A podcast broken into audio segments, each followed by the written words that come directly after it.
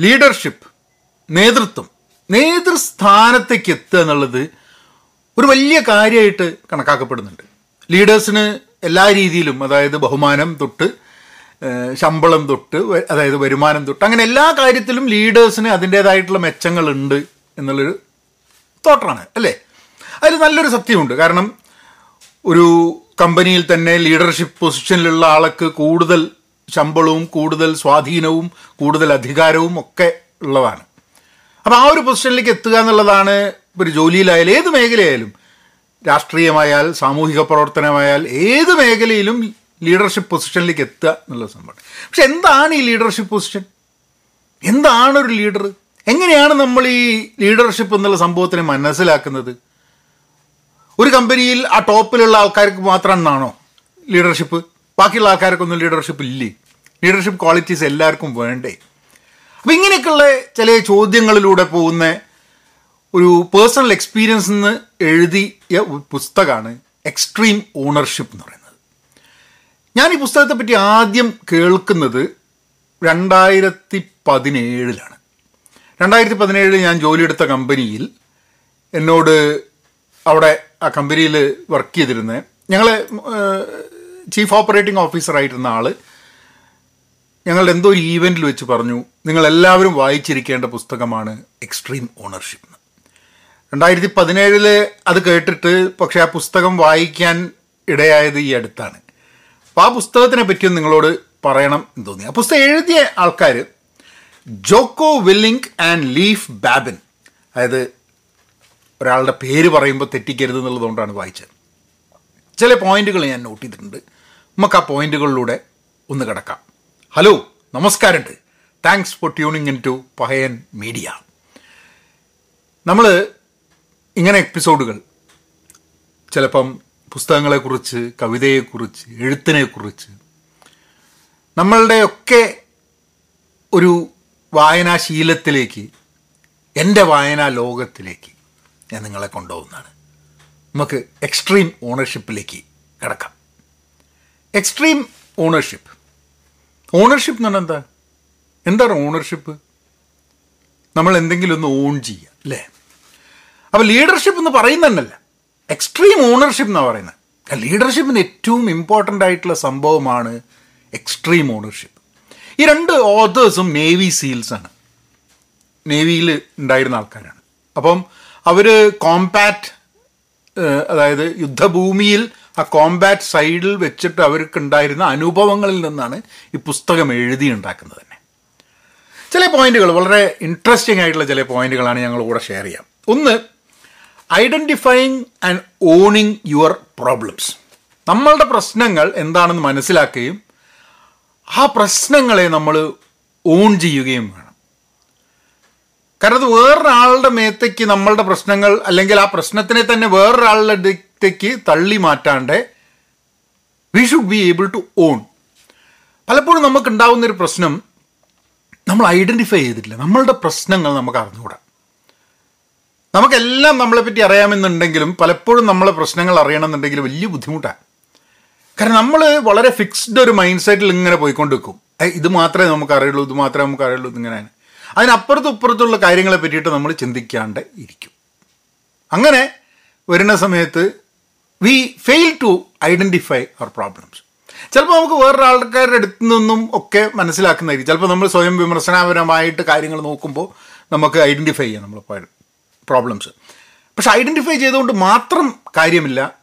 Identify ചെയ്ത് കഴിഞ്ഞിട്ട് ഇതിനെ നമ്മൾ ഓണപ്പ് ചെയ്യണം. ആ ഇതെന്റേതാണ് എന്നെനിക്ക് തോന്നണം. ഈ പ്രശ്നം. I have complete ownership of the പ്രശ്നം. അപ്പോൾ അത് ഒരു ലീഡറിനെ സംബന്ധിച്ചിടത്തോളം വളരെ ഇമ്പോർട്ടന്റ് ആണ്. നിങ്ങളിപ്പോൾ എന്തെങ്കിലും രീതിയിലുള്ളൊരു നേതൃസ്ഥാനത്തുള്ളൊരു വ്യക്തിയാണെങ്കിൽ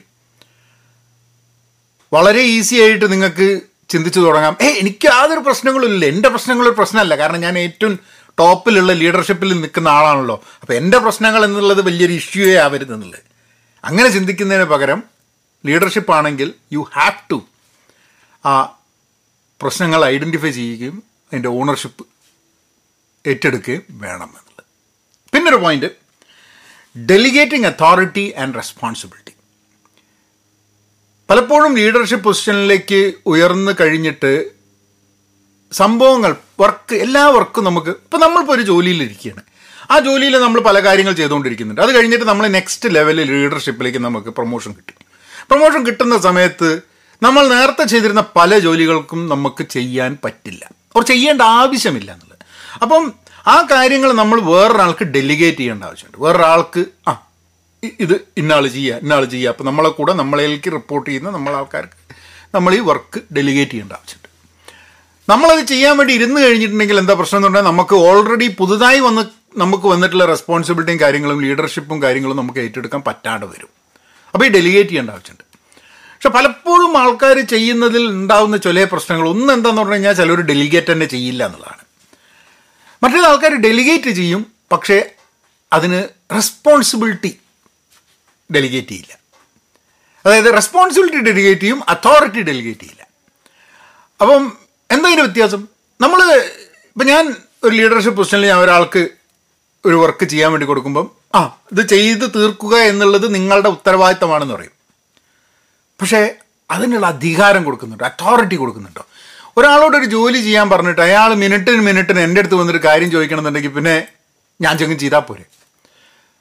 അപ്പം പലപ്പോഴും when you give people responsibility ഉത്തരവാദിത്വം കൊടുക്കുന്ന സമയത്ത് അതിന്റെ കൂടെ തന്നെ നിങ്ങൾ കൊടുക്കേണ്ട ഒരു സംഭവമാണ് എന്ത്?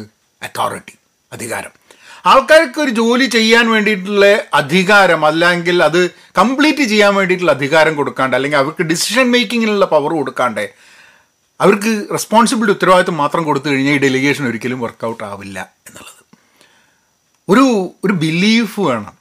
നമ്മളൊരാളുടെ ഒരു കാര്യം ജോലി ചെയ്യാൻ വേണ്ടി പറഞ്ഞു കഴിഞ്ഞാൽ അയാൾ ജോലി ചെയ്യും എന്നുള്ളതിനെ കുറിച്ചിട്ടുള്ള ഒരു വിശ്വാസം നമ്മൾക്ക് വേണം എന്നുള്ളതാണ്.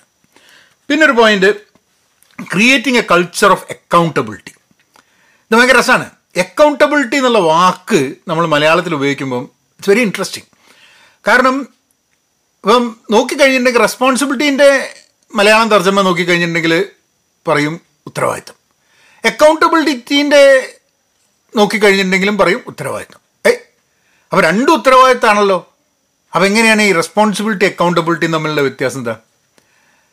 റെസ്പോൺസിബിലിറ്റി എന്ന് പറഞ്ഞാൽ ഉത്തരവാദിത്തം അല്ലേ? നമ്മൾ ഒരു ടാസ്ക് കൊടുക്കുന്നു. ഈ കാര്യം ചെയ്യൂ ഈ പുസ്തകം വായിച്ച് തീർക്കൂ. അല്ലെങ്കിൽ അത് ആണ് ഒരു റെസ്പോൺസിബിലിറ്റി അക്കൗണ്ടബിലിറ്റി എന്ന് പറഞ്ഞാൽ അതിന്റെ ഒരു ഓണർഷിപ്പ് എടുക്കലും കൂടെ ഉണ്ട് അതായത് നമ്മൾ ചെയ്യുന്ന ടാസ്കിന്റെ ഔട്ട്പുട്ട് അല്ല ഔട്ട്കം എന്നുള്ളൊരു സംഭവമുണ്ട്. അതായത് അതിന്റെ ചുറ്റുമായിട്ട് ആ ടാസ്ക് ചെയ്യുന്ന വഴി ഉണ്ടാവുന്ന പല കാര്യങ്ങൾക്കും കൂടെ നമ്മൾ ഉത്തരവാദിത്തം ഏറ്റെടുക്കുക നമ്മൾ ചുറ്റും നോക്കിക്കഴിഞ്ഞിട്ട് ചില ആൾക്കാരുണ്ട്.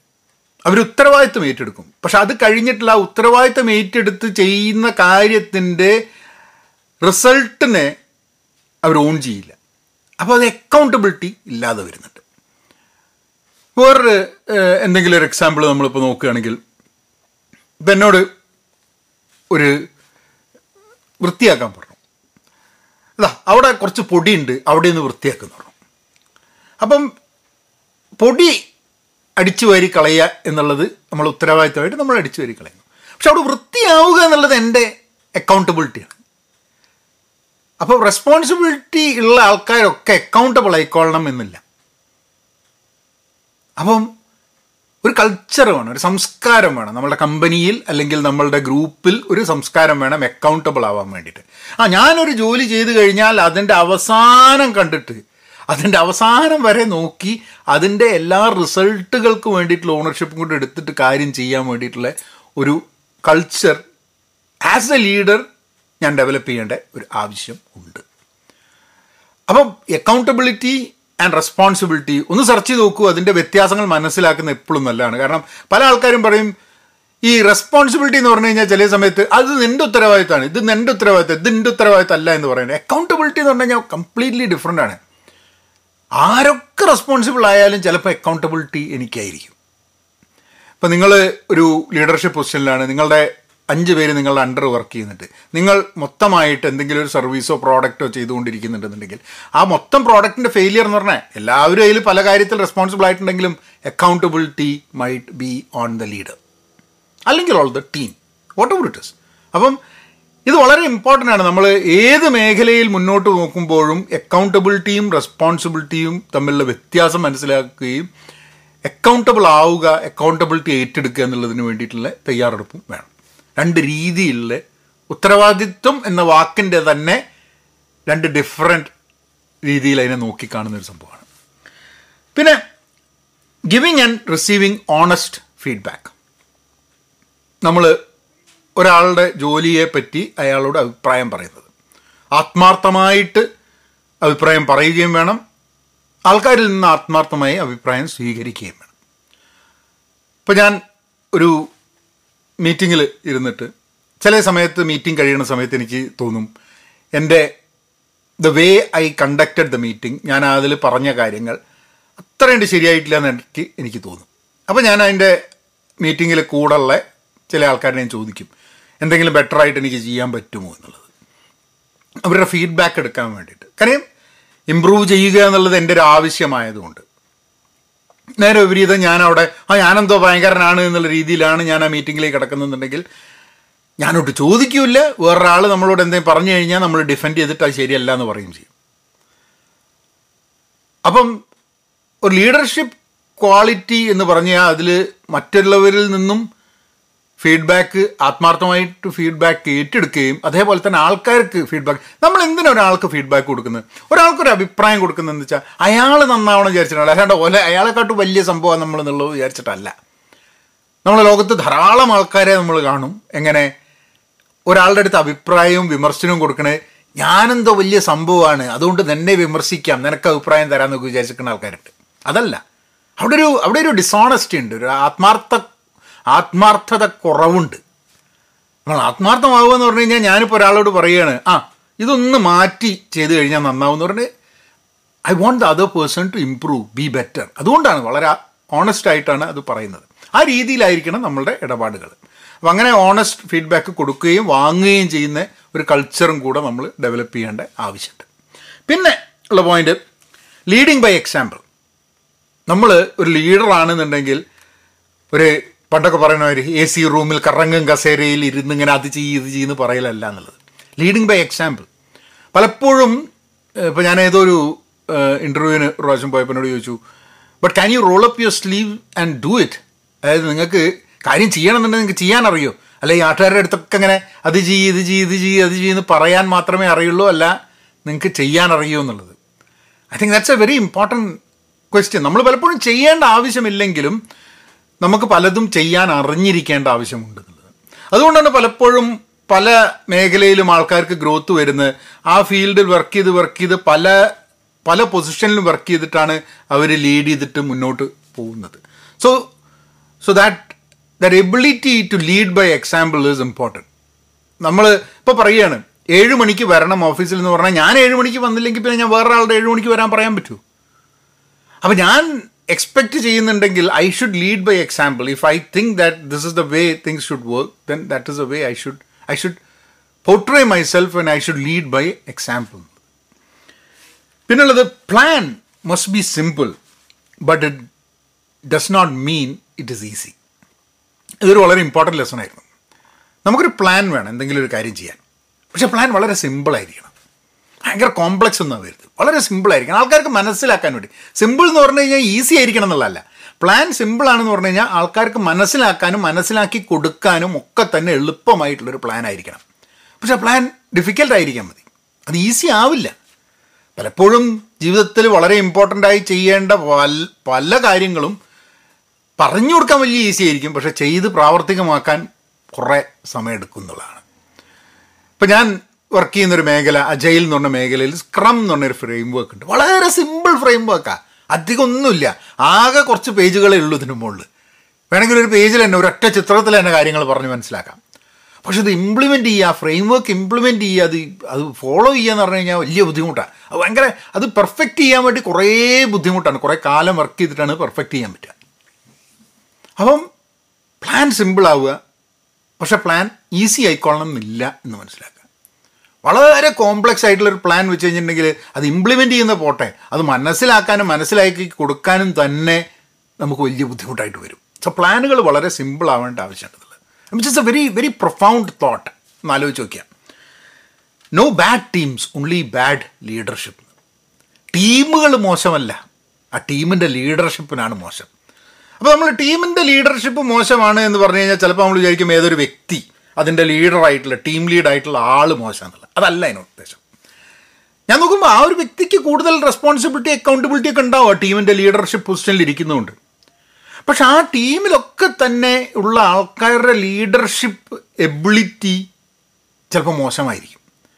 ആ ടീം നല്ലതായിരിക്കും. അപ്പോൾ ആ ടീമിലെ ഓരോ വ്യക്തികളുടെയും അതിന്റെ ലീഡറായിട്ട് നിൽക്കുന്ന ആൾക്കാരെയൊക്കെ ലീഡർഷിപ്പ് ക്വാളിറ്റി ബെറ്റർ ചെയ്യാൻ നോക്കിക്കഴിഞ്ഞിട്ടുണ്ടെങ്കിൽ അവർ ഉത്തരവാദിത്തം എന്ന് പറയുമ്പോൾ റെസ്പോൺസിബിലിറ്റി എന്നും അക്കൗണ്ടബിലിറ്റി എന്നും മനസ്സിലാക്കാൻ പറ്റുകയാണെങ്കിൽ അവരൊക്കെ ഫീഡ്ബാക്കിന് റെഡി ആവുകയാണെങ്കിൽ അങ്ങനത്തെയൊക്കെ ആണെങ്കിൽ അവിടെ ആ ടീം നന്നാവാനുള്ള സാധ്യത ഉണ്ട് അപ്പോൾ എപ്പോഴും ഒരു മോശം ടീം എന്ന് പറഞ്ഞാൽ ഇത് ഇത് മാറ്റി നമുക്ക് വേറൊരു ടീം എടുക്കാമെന്ന് പറഞ്ഞ കാര്യമില്ല. കാരണം ആ ടീമിന് ഇതേപോലെ ലീഡർഷിപ്പ് സ്കിൽസ് കുറവാണെങ്കിൽ ആ ടീമും ഇതേപോലെ മോശമാവാൻ സാധ്യതയുണ്ട് എന്നുള്ളത്. So there are no bad teams there only bad leadership പിന്നെ അവസാനത്തെ സംഭവം. All our decisions might not be right we learn and we get better and ഈ ഒരു പുസ്തകത്തിൽ വളരെ ഇമ്പോർട്ടന്റ് ആയിട്ടുള്ള ഒന്ന് രണ്ട് ഇൻസിഡൻസ് പറയുന്നുണ്ട്. ഇവർ ഏതോ ഒരു ഒരു വലിയൊരു ഒരു യുദ്ധത്തിന്റെ സമയത്ത് ഒരു എനിമി സ്ഥലത്ത് അവരിങ്ങനെ ഒരു കോട്ടയിൽ ഇങ്ങനെ പിടിച്ച് നിൽക്കുകയാണ്. അപ്പുറത്ത് ഇങ്ങനെ വെടിയുണ്ടങ്ങൾ ഇങ്ങനെ വന്നുകൊണ്ടിരിക്കുന്നുണ്ട്. വെടിയുണ്ടകൾ വന്നുകൊണ്ടിരിക്കുന്ന സമയത്ത് അപ്പോൾ ഇവർക്കൊരു സ്പ്ലിറ്റ് സെക്കൻഡിൽ ഇവർക്ക് പെട്ടെന്ന് ഡിസിഷൻ എടുക്കണം. അവർ ഡിസിഷൻ എടുക്കും തിരിച്ച് വെടിവെക്കാൻ വേണ്ടിയിട്ട് അപ്പം തിരിച്ച് വെടിവെക്കുന്ന സമയത്ത് ശരിക്കും പറഞ്ഞാൽ അവിടെ നിന്ന് ആൾക്കാർ രാത്രിയാണ് ആരാണ് ആര് എന്നുള്ളതൊന്നും അറിയുന്നില്ല. അവർ കമ്മ്യൂണിക്കേറ്റ് ചെയ്യാൻ പറ്റുന്നില്ല. ഇവരുടെ കമ്മ്യൂണിക്കേഷൻ ലൈനുകൾ പൊട്ടിപ്പോയിട്ടുണ്ട്. അങ്ങനെ ഇവർ നോക്കുമ്പോൾ ഇവരുടെ ഫ്രണ്ട്ലി ആൾക്കാരായിട്ട് തന്നെയാണ് ഇവർ വെടിവെച്ച് തകർക്കുന്നത്. അപ്പം ഇവരുടെ ഡിസിഷനിൽ they made a wrong decision to to shoot the wrong people അങ്ങനത്തെ ഒരു സംഭവം. പക്ഷെ അതേമാതിരി തന്നെ ചില ഡിസിഷൻസിൽ അവർ ഫ്രണ്ട്ലി ആൾക്കാരാണ് എന്ന് വിചാ വിചാരിച്ച് മാറി നിൽക്കാണ്ട് ഇതാക്കിയോണ്ട് അവർ അവർ ഷൂട്ട് ചെയ്തതുകൊണ്ട് ഇറ്റ് വാസ് ദ എനിമി എന്നുള്ള കേസസും ഉണ്ട്. അപ്പോൾ പലപ്പോഴും നമ്മൾ ഡിസിഷൻ എടുക്കുന്ന സമയത്ത് ആ എല്ലാ ഡിസിഷൻ നമ്മൾ എടുക്കുമ്പോഴും അത് ശരിയായിക്കൊള്ളണമെന്നില്ല എന്നുള്ളൊരു സംഭവമുണ്ട്.